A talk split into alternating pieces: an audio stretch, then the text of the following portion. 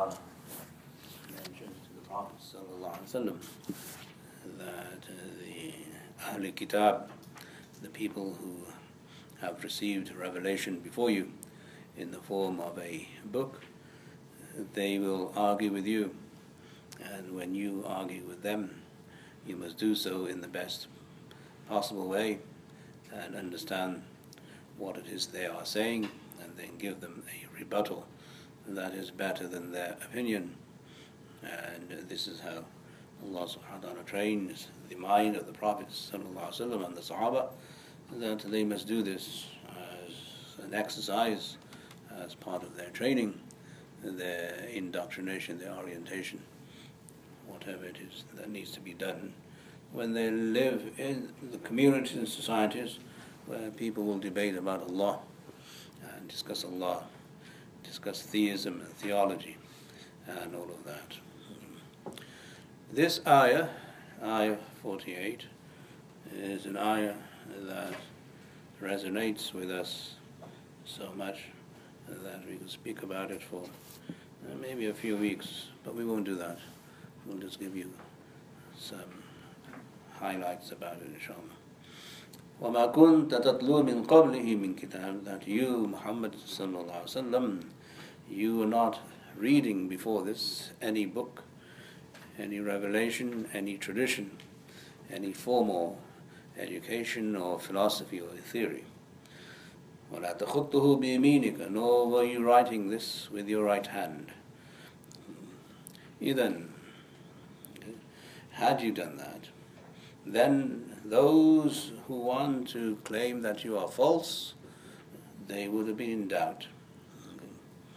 So here, this is in reference to the unletteredness of the Prophet sallallahu alaihi wasallam.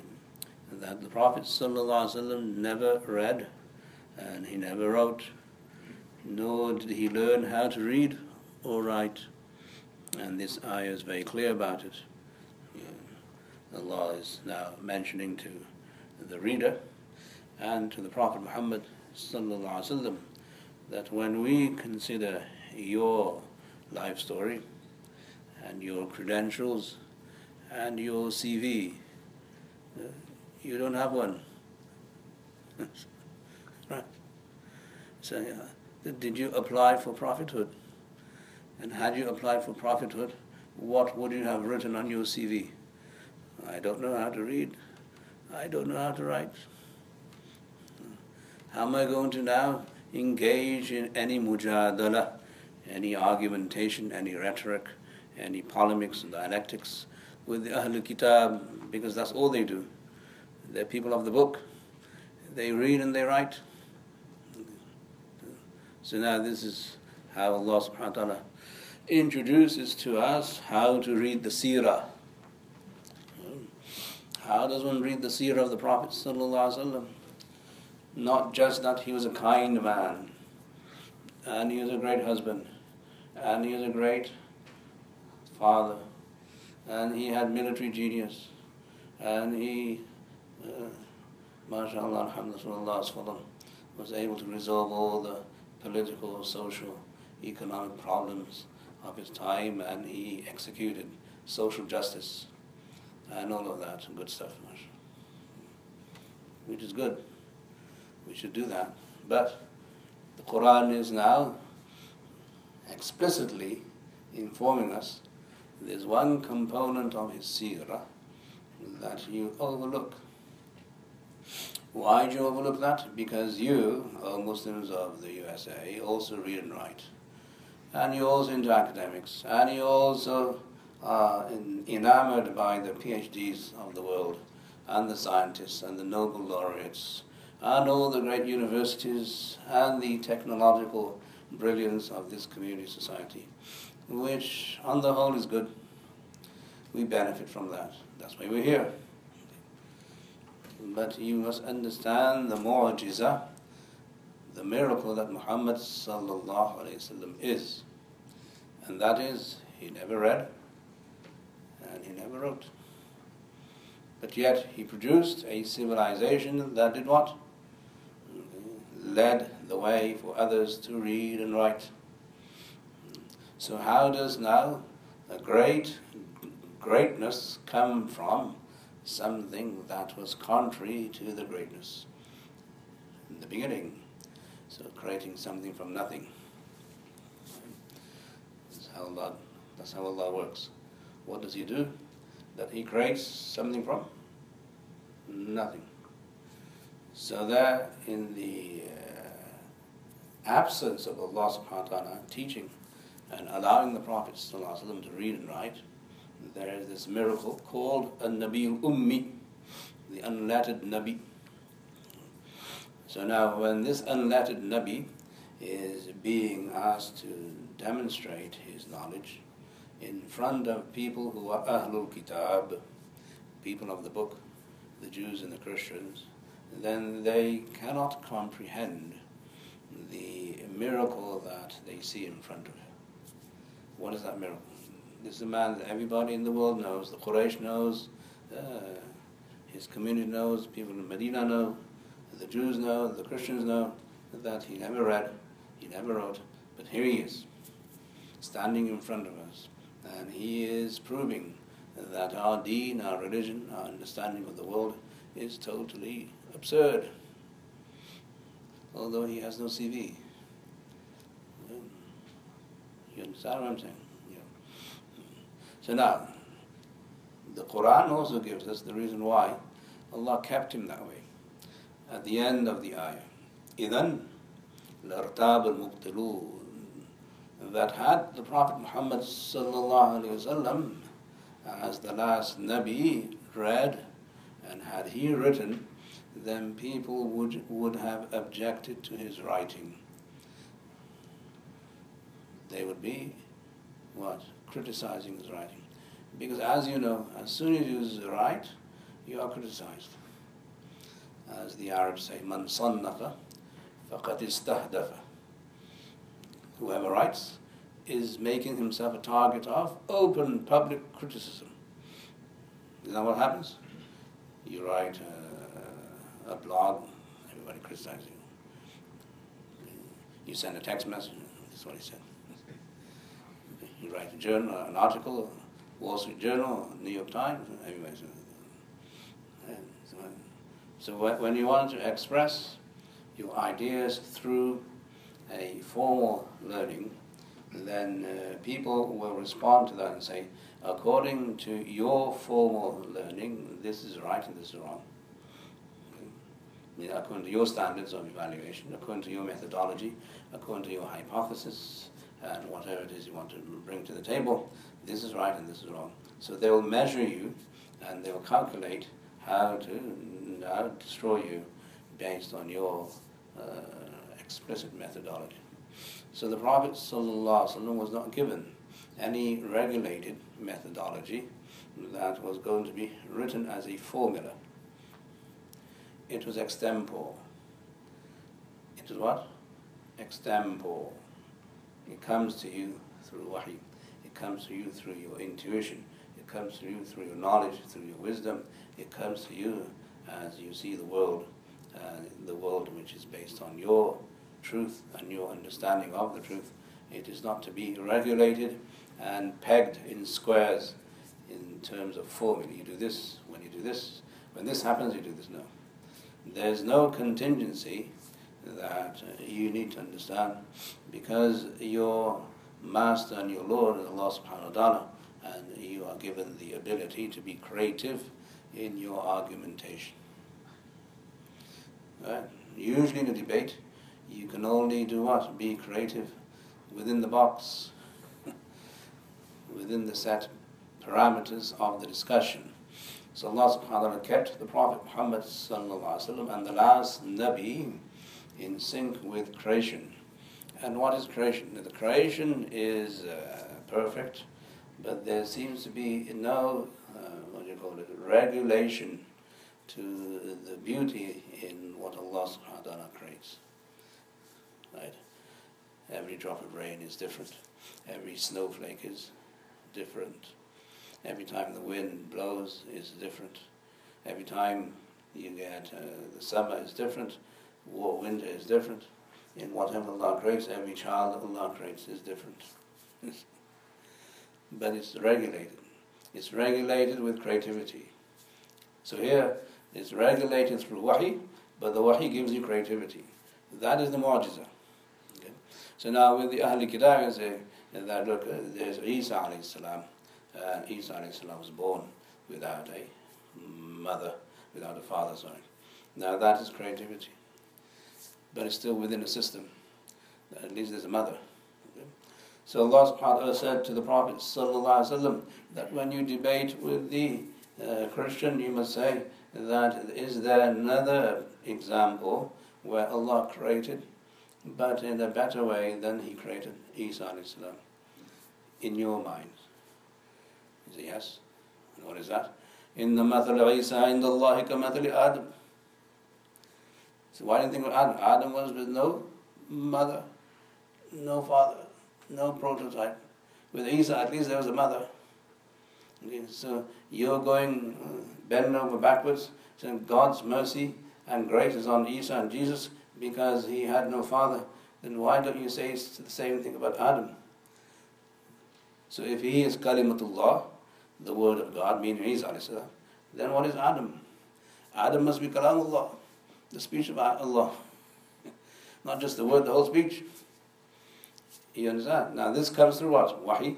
This comes through a sense of creativity that Allah subhanahu wa ta'ala sends upon a Nabi, where you're not formalized in your thinking, in your conception, in your uh, discussions, in your method to debate.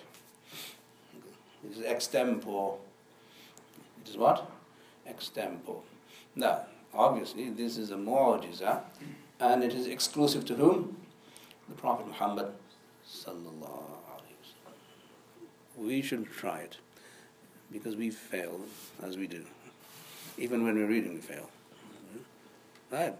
So this is how you read the seerah. What is the seerah? That Allah subhanahu wa ta'ala created something from nothing in Muhammad sallallahu alayhi wa sallam, where there were no tools of education present in the mind and the life and the seerah of the Prophet sallallahu alayhi wa sallam. Allah gave him, or created with him, in him, through him, knowledge. Right? That is pure genius. If you want so, somebody who has a background or some kind of learning or experience, tajrubah, in hunting, he says, look, I've been hunting for fifteen years or twenty years, and I don't need a manual for hunting. I can do it. But that's based on what? Experience. Right? Somebody who does cooking very well, based on experience. Somebody who's worked for a firm and then just takes off and says, I want to run my own business. And so he did it, even though he didn't have the means and tools, but he did, because he had experience. Right? Somebody who has some method of uh, learning and then goes out and even becomes a college dropout and doesn't, but there's still experience there. With the Prophet sallallahu alaihi wasallam, Allah says, you had no experience whatsoever in educating people, nor in learning yourself. I mean, uh, you didn't read to learn, and he did not uh, educate by writing. Okay. So here's something where يُخْرُجُ الْحَيَّ مِنَ الْمَيِّتِ.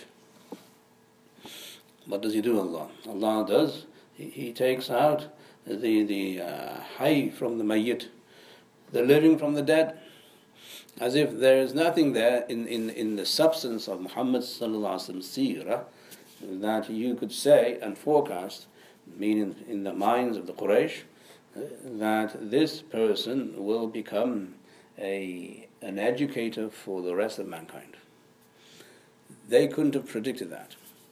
They might have said that he's going to be a role model for the people of Makkah in his behavior, in his honesty, in his trustworthiness, in his being truthful and honest, and his dignity, his character, and his hospitality, but that would have been about it.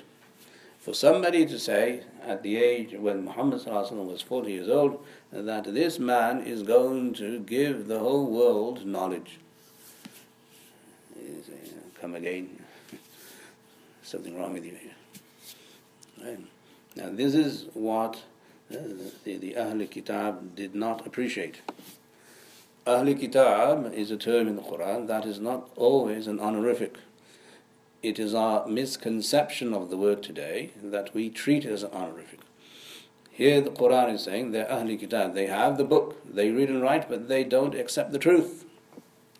So the ability to read and write doesn't make you automatically a person of the truth. Why?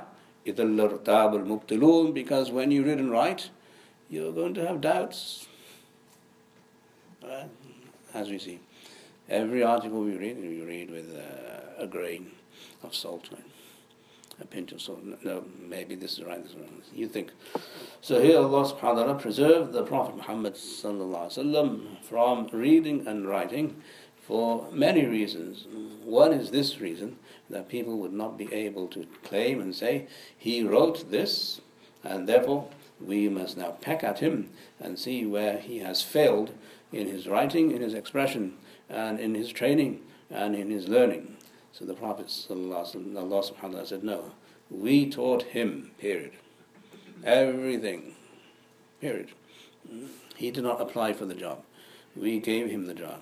And this is the way we must understand the seerah of the Prophet ﷺ, that whatever he said and did post-Nabuwa was based on Risalah, was based on Nabuwa, on prophethood, uh, based on his being Allah's messenger. Not just his being a good human being. That was already established before Nabuwa. He was already the best human being. So when we blow our trumpets and say he was the best human being, that doesn't mean anything to us. Why? Because we knew that before Nabuwa. So the wahy has to give a Muslim something more than the idea that he was a good human being. That is relegating the maqam and the status of the Prophet ﷺ. When you sit and lecture in front of Muslims, he was a great human being. So haven't you read the seerah that at the age of forty, he was the best human being on the planet, period. So what did wahy give him? And what has wahy given you? Other than your secular ideas or your social ideas and, and your values of the world and the political world, that this is how human beings must behave? No. What wahy gives is knowledge. What wahy gives is supra-rational intellect and supra-rational knowledge. That is what Allah gave Muhammad sallallahu alaihi wasallam. This is how you read seerah. So whatever he did was based on hukm of Allah, which he would not have been able to formulate through his education because he didn't have any. There was no manual out there. He didn't read and write. So this is how uh, we must see how the Qur'an is now establishing a certain standard. That one standard is that you, you have your culture and you have your tradition, which is the Quraysh.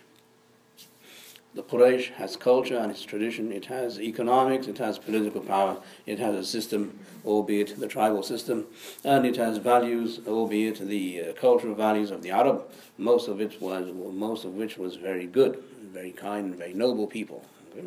As the Qur'an attests and the Prophet ﷺ also attests to. Now, and the other is that you have the tradition of formal learning, which is through the Ahl al-Kitab.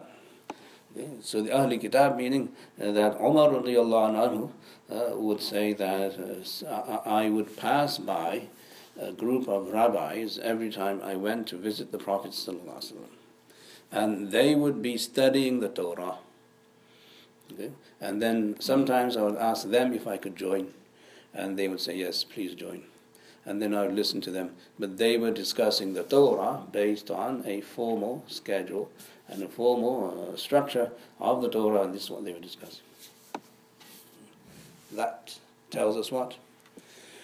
That they were organized in their learning and teaching of the Torah, even in Medina, and they were called the Ahl al-Kitab, right? People of the book. Yep. So Umar would sit. Then he went to the Prophet sallallahu alaihi wasallam and said, Ya Rasulullah, this is what I do. So the Prophet sallallahu alaihi wasallam said, no, don't do that. He was a bit annoyed.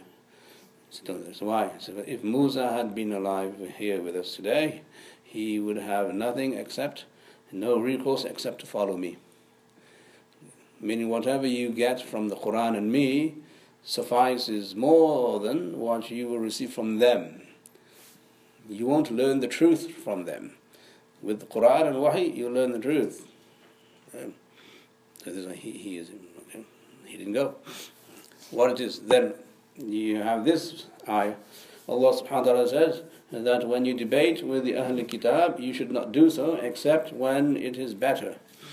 So now you know what they say, and you present your case and your argumentation in a much better way, which is very methodic and very cogent and cohesive and consistent, so that they know that uh, you are not uh, sub-intellectual and you are not mediocre, as I mentioned last week.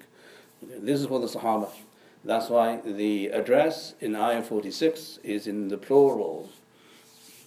Okay. وَلَا تَجَادِلُوا أَهْلُ الْكِتَابِ. All of you, all companions of the Prophet ﷺ and all Muslims, do not debate with the Ahl al-Kitab. That's in the plural.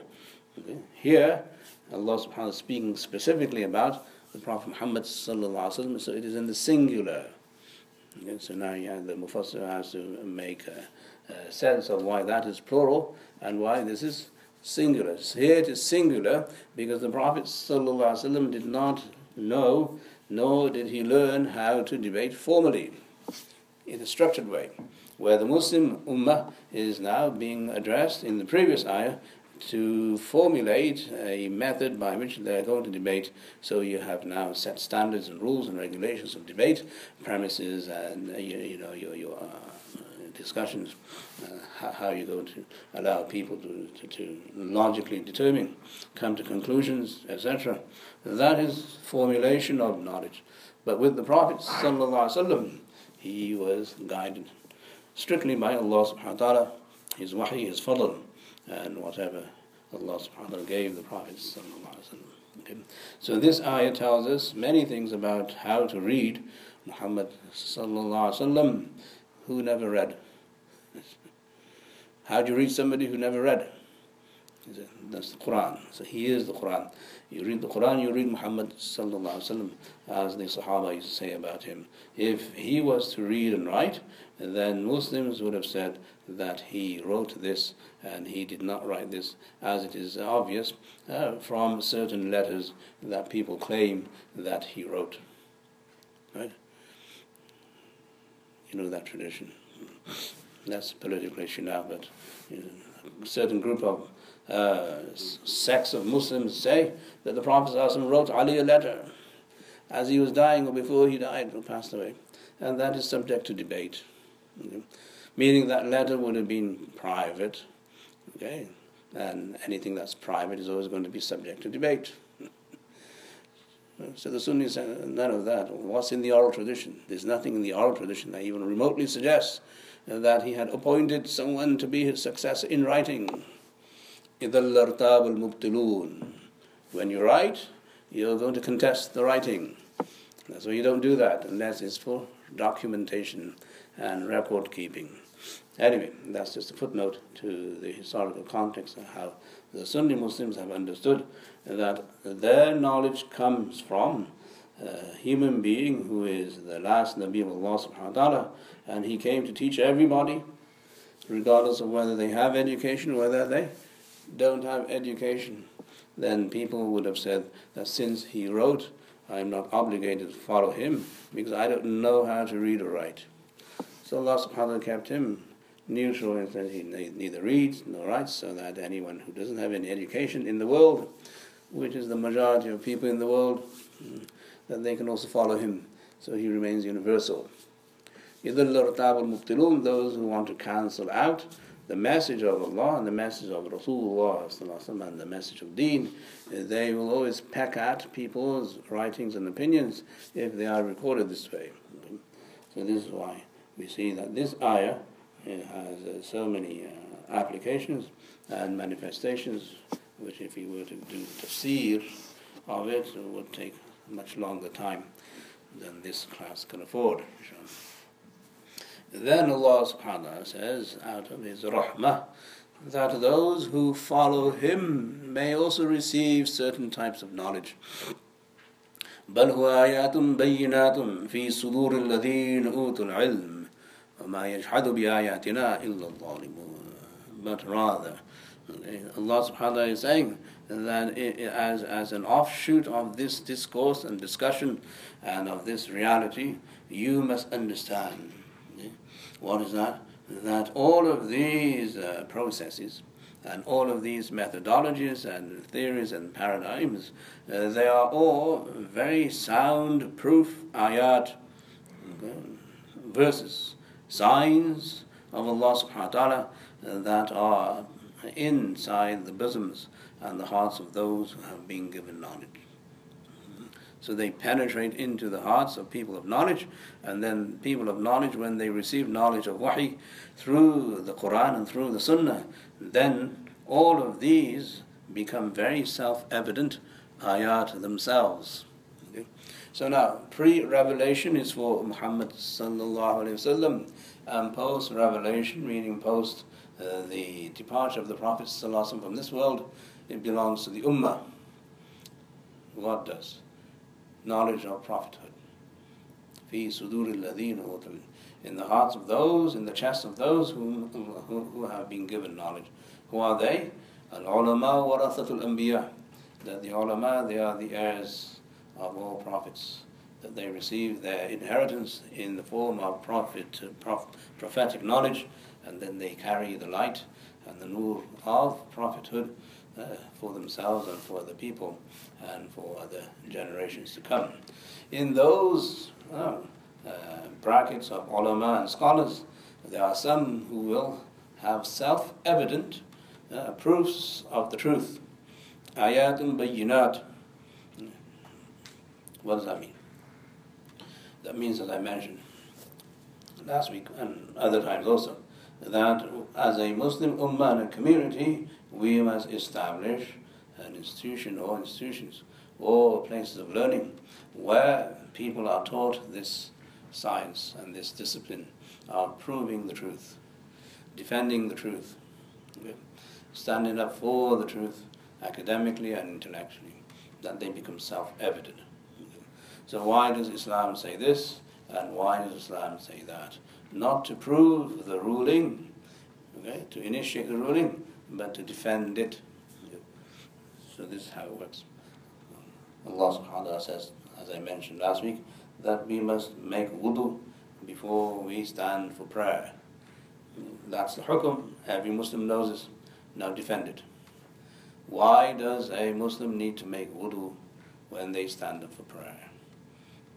So for those ahkam, Allah says, بَلْ هُوَ آيَاتٌ بَيِّنَاتٌ, that there are self-evident signs and proofs in the hearts of those who know that this is Allah subhanahu wa ta'ala's hukm, this is Allah subhanahu wa ta'ala's ruling, and this is the evidence for it, and this is the hikmah, the wisdom behind it, meaning the logic behind it, the rationality behind it, and the utility behind it.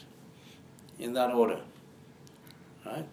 So this is how you develop a school of Muslim thinkers, Uh, Muslim practitioners, so that they may explain what Allah subhanahu wa ta'ala explained to the Prophet sallallahu alaihi wasallam and what the Prophet sallallahu alaihi wasallam explained to the Sahaba. And it is very well done. I mean, it is very well regulated, it is very systematic and very organized, which was then uh, mandated by Umar radiallahu anhu, his khilaf. So Umar radiallahu anhu understood the need for professional institutions. Now, they didn't have buildings in the form of universities, we do. But he was the first one who established salaries for teachers.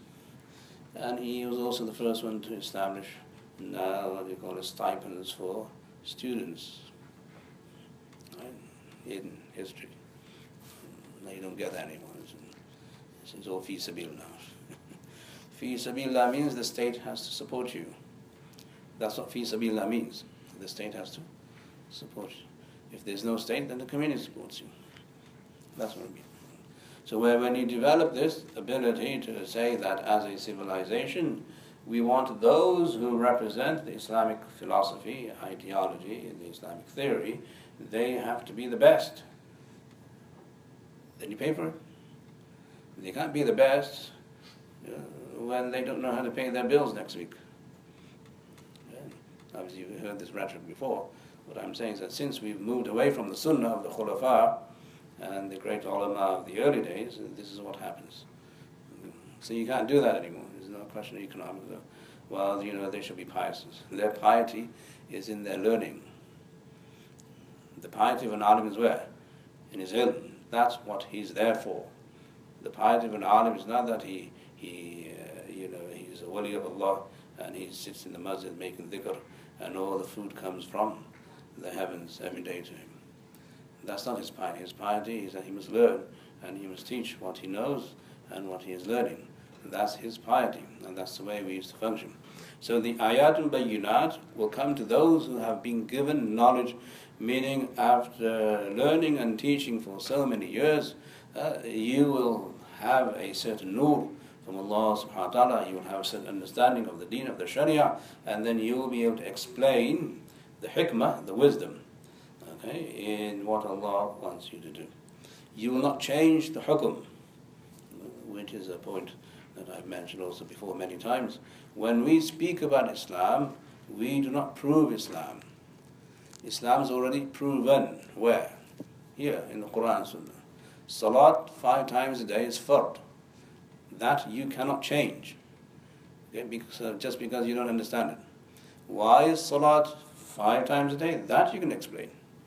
Can we say that until we explain why salat is five times a day, we will not pray five times a day? No, that's kufr. You can't do that. That's not Islam. That is kufr. Okay? Some people say, until you explain to me why pork is haram, I'm not going to stay away from it. Be my guest. You can do whatever you want. I'm not going after you. You can do what you want. Don't waste my time. It's haram, period. Why is, what are some of the hikam and the benefits and utility of why pork is haram? These are some of them. Would we change if somebody says, well, I find benefit in pork? The hukm won't change because somebody finds benefit in it. So that's the utility of it. So this is where I think the ummah today needs to differentiate between the hukm and the hikmah. The hukm is what is established from the Qur'an and Sunnah. Every Muslim knows that. The hikmah is the wisdom behind it. That wisdom is sometimes contextual, sometimes circumstantial, and sometimes it is theoretical, sometimes universal. We don't know. It comes to those when they are in the mode and mood of debate. Okay? So one reasoning may come to somebody now, and another reasoning may come to somebody next year, who is not here. He may be on the other side of the planet. That is the creativity of the knowledge that Allah has given to those whom Allah has given knowledge. Their knowledge is what creates within them the legal reasoning and the ability to defend the faith. That you can't teach. That is, you know, when people say in sports that you can't coach that. What do they say? Okay, when somebody has developed the ability to paint and to cook and to design and to build and to speak, he said you can't teach that. Why? Because that's an art. Likewise, when people acquire knowledge and they have the ability to regulate and structure their knowledge, after that, through experience, they develop this artistic ability just to come up with answers to questions. That's called bayyinat, self-evident proofs. It's self-evident to them, and they're able to articulate that and to express in front of other people, where other people will be mesmerized by it, and they'll have to concede, yes, I mean, it's far better than what I thought. Okay. What they do not do is change the law. Right? You don't change the law. You know, that is a bid'ah and sometimes haram. So this is, this is where you, you see the, how the Sahaba, the Tabi'un, the Fuqaha, the Mujtahidun, they never came to the rescue of the Ummah because they wanted to change the Sharia.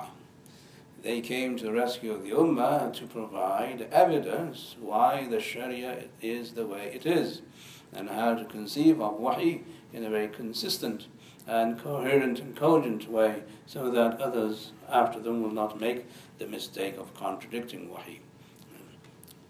Otherwise, uh, you would be guilty of distortion at the very least, and this is where Allah subhanahu wa ta'ala uses the exclamation point, وَمَا يَجْحَدُ بِآيَاتِنَا إِلَّا الظَّالِمُونَ, and only those who are unjust will contest our signs. In the previous ayah it was kafirun in forty-seven, that those who disbelieve will contest our signs in the ayat because they don't believe in the first place, meaning the Ahl al-Kitab. Here, this is about in the, within the Muslim ummah, there may be and there are people who will never concede because they don't want to. That lack of uh, acquiescing is dhulm, is injustice, is intellectual academic injustice to themselves. رَبَّنَا ظَلَمْنَا وَمَا ظَلَمْنَا وَلَكِنْ كَانُوا يَظْلِمُونَ. Allah does not wrong them, but they wrong themselves. Why? Because they are stubborn. They contest and they're stubborn. No, I don't care. I don't believe it and I don't act. Why? Because it doesn't jive with the uh, politically correct narrative that's out there in the world. It doesn't jive with the culture. It doesn't jive with freedom. It doesn't jive with equal rights and human rights and whatsoever.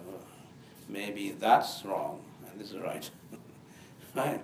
If you were to exercise the same level of uh, critique uh, on what it is you believe in against Islam, uh, to the, the, what you, how you critique Islam, then you be on equal footing, and you'll see Islam comes up, comes out on top all the time. This is Allah subhanahu wa ta'ala's ayat and His signs, and that is for those who engage in the knowledge and acquiring knowledge and teaching knowledge day in, day out. They are the ones who will be given this uh, ability to express the self-evident signs in front of people. Learning must come from them, and that is how the Ummah has always been. Within a layperson Muslim, there is tremendous passion and energy for Islam, which is what is required. Sometimes Allah's fadl comes upon them also, and they are able to articulate now a response for an Islamic hukm uh, that is also sometimes very ingenious, mind-boggling. But that's occasional. That's not their profession. Okay? So if you were to talk to certain high school students and they really love Islam, and if you're talking to maybe a, a law student or a student of medicine or a student of economics, and they, they, they, they found that the Qur'an says this against the norm, then they will find uh, extraordinary reasoning for that uh, position of Islam. Okay? And that is an occasional uh, sign from Allah subhanahu wa ta'ala. It is not a profession. What this ayah is saying is about those who make this a profession for themselves and for others. فِي صُدُورِ الَّذِينَ أُوتُوا الْعِلْمِ. Those who have been given knowledge of wahy, and that is how we do not uh, uh, disregard the uh, values and the opinions of those who love Islam passionately and dearly, and they are struggling or striving to learn knowledge also. So we will include them also in the Ummah, because they are part of the Ummah.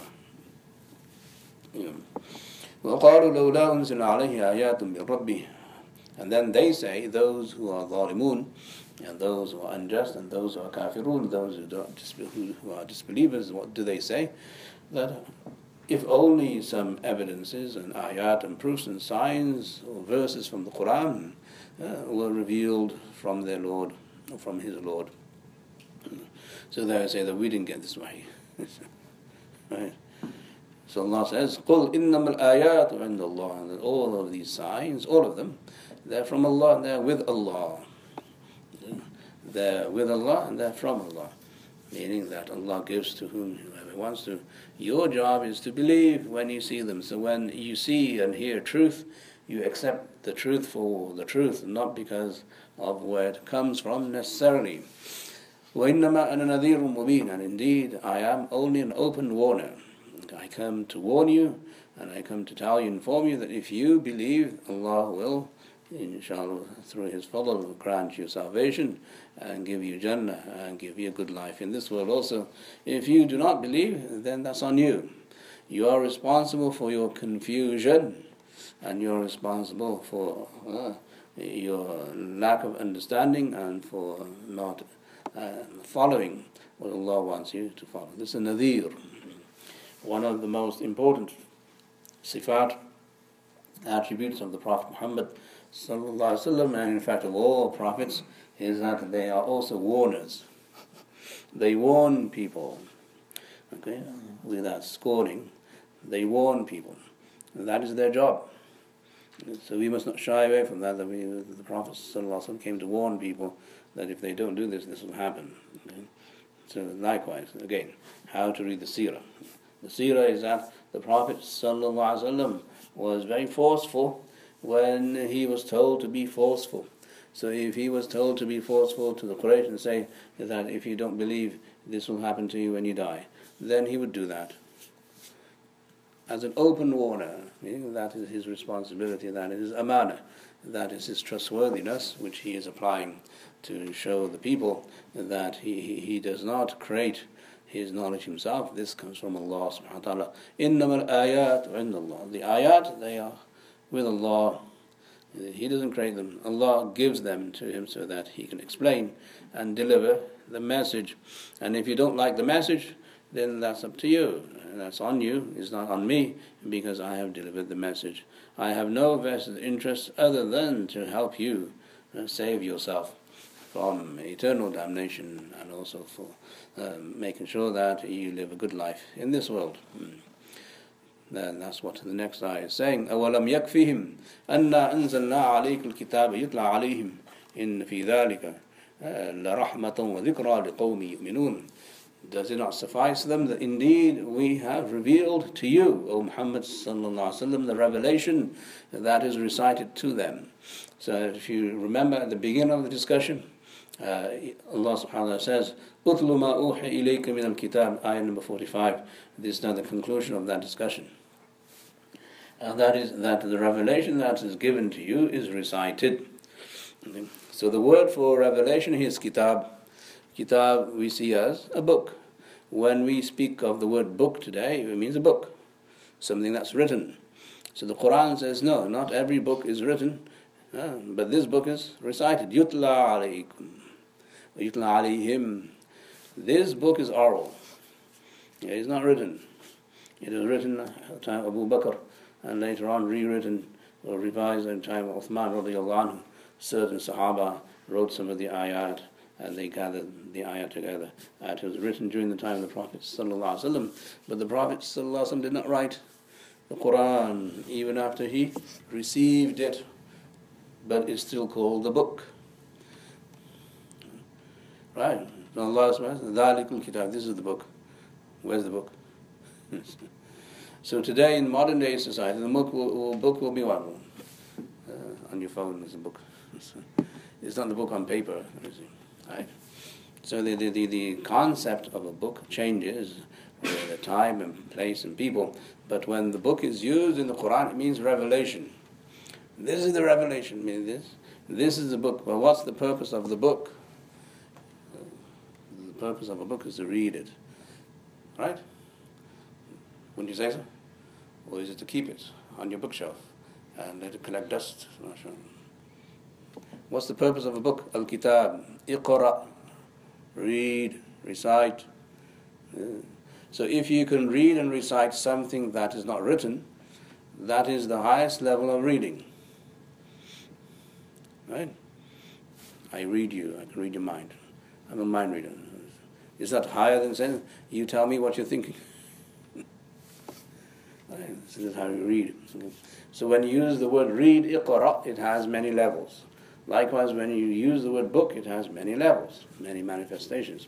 So here Allah is saying that is it not enough for them and for, for all of human beings that we have revealed to you, O Muhammad sallallahu alaihi wasallam, who did not know how to read or write, we reveal the book to you, okay, which is outrageous. Makes no logical sense. You're revealing a book to someone who never read and someone who never wrote. You say, this is the book. Okay.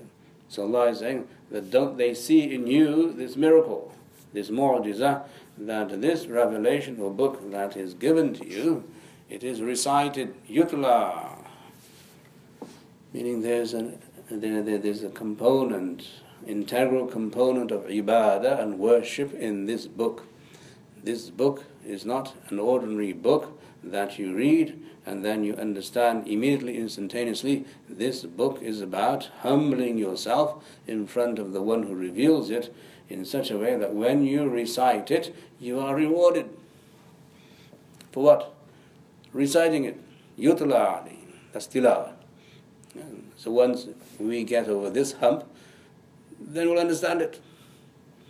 But unfortunately, nowadays, twentieth century Muslims, they haven't gotten over the hump of saying that we don't understand it, so why should we read it? That's a very myopic uh, uh, approach to the Qur'an. The Qur'an is for recitation, period. You must recite it. If you don't recite it, you are not doing justice to the recitation. That's why it's called the Qur'an. What does what Qur'an mean? A recitation. Right? That's what it literally means, the recitation, the one that was recited. So you recite it, then you understand it over time, which is the organic way. When you understand, how does one understand life? How does one read life? How does one, one read our children or their children? How does one read our parents? It is an event. I read now my father, my mother, I read my child, I read my spouse. How does one read those people? Are there events in their life? There's a process. Likewise, the recitation of the Qur'an is a process. You will not understand it in one day, in one lesson, one lecture, in one course, one seminar, in one book. It's a lifelong process. Keep on reciting. Allah will send you the understanding throughout life. Don't stop. That is why the Hafiz in Tarawih, when he recites Surah An-Nas, what does he do immediately? He starts from the beginning again. He goes goes back to Fatiha and Alif Lam Mim, just to tell people, hey, yeah, you just started. You don't finish reciting the Qur'an. That's a myth. You just start, and it's a new beginning. It's always a new beginning. Yutla, the word tilawa, is very intriguing here. It's a sifa. It's an attribute and uh, what do you call it? Description of al-Kitab, the book. What is the book? The book is recited to them. When you recite through the oral tradition, uh, when you make Islam and the Qur'an universally accessible, then you'll understand the value and the beauty of what revelation is. And that is how we see in فِي ذَلِكَ لَرَحْمَةً. In that there is definitely a huge rahmah. In what? In reciting. Okay? Not in understanding. Understanding comes later. In reciting, meaning that someone who hasn't been to school, and someone who doesn't have even perhaps a mushaf, uh, is he able or not able to recite the Qur'an? When you teach your child, mashallah, alhamdulillahi rabbil alameen, what are you doing? Yeah, but, uh, but teach, teach him the, the, the letters of the uh, Arabic alphabet first. Teach him alif ba'ta first, before you say, uh, recite Surah Fatihah. The child is reciting Surah Fatihah uh, before they can hold a pen. That's rahmah. What are you doing? You're making wahy accessible to the flimsiest of human beings. At the age of one, two. That is a rahmah. If you were to say that you cannot recite the Qur'an until you know how to read the Arabic, that's not a rahmah. That's a zahmah. That's a burden. So this is how you see Allah subhanahu wa ta'ala's uh, eternal rahmah upon this ummah. Inna fi dhalika, indeed in that. In what? In the fact that the Qur'an is recited is la rahmah. A huge rahmah for all of human beings, especially for Muslims, as now if they if they can recite Surah Fatihah through memory by listening to somebody else. And there are many people in the world today who have memorized the whole Qur'an just by listening to others recite, like the blind. Have you heard of a blind Hafiz? There are so many of them, mashallah. So many. Allah bless them, give them rahmah, inshallah. How does that happen, that you can recite the whole book without looking at a book, and then memorize it and repeat it without even having touched the book? Nowadays they have this idea, right? Whatever, which is also a service, there's no doubt in that. But traditionally we didn't do that. That there's a huge rahmah in making the Qur'an accessible for recitation. That is the universality of the Qur'an. If you were to make it accessible only to those who had a P H D in Islamic studies or Quranic studies or whatnot, that is not a rahmah. That is a total restriction of knowledge. وَإِنَّمَا وَذِكْرَى is also a reminder. It's a reminder لِقَوْمِ يُؤْمِنُونَ, for those who believe. It's a means of dhikr, uh, remembering Allah subhanahu wa ta'ala, for those who believe. You must have iman before you benefit totally from the Qur'an. As a non-Muslim, you may benefit from some of the ideas, concepts, theories and theology, theism, and the rules of history and engagement from the Qur'an, but it will not be a dhikr. It will not be what? A dhikr. It will not be a recitation. You will not be rewarded for that. You are only rewarded as a Muslim if you believe that this is wahy from Allah and it came to Muhammad sallallahu alaihi wasallam. Once you say that, acknowledge that, then you're a believer. If you don't, then you're not a believer. So those who disbelieve when they read the Qur'an or translation of the Qur'an, they may benefit somewhat, but it's only the believer who benefits eternally. What is the greater benefit? To benefit in this world only, or to benefit in both worlds? Very logical, okay, conclusion. If I'm going to tell you that I'll give you some money now, uh, but you can only use it for the next three months, and then I give you money and say you can use this money for the rest of your life, which one is better? The second option. Allah is saying that I'm going to give you a formula that will give you much more benefit than simply a benefit in this world. What is that? That is tilawa. That is what? Tilawa. Why? Because tilawa will earn you reward where? In Jannah. Right? That is eternal benefit. It's abadi. And that's why this is a rahmah and a dhikra, a means of dhikr for those who believe. Allah, may Allah subhanahu wa ta'ala make us all, uh, make us all from those who believe and those who benefit from the Qur'an, and may Allah subhanahu wa ta'ala allow us to make us from those whom Allah has given knowledge and those who understand the Qur'an the way the Sahaba did. Ameen ya Rabbil Alameen. Jazakumullah khair.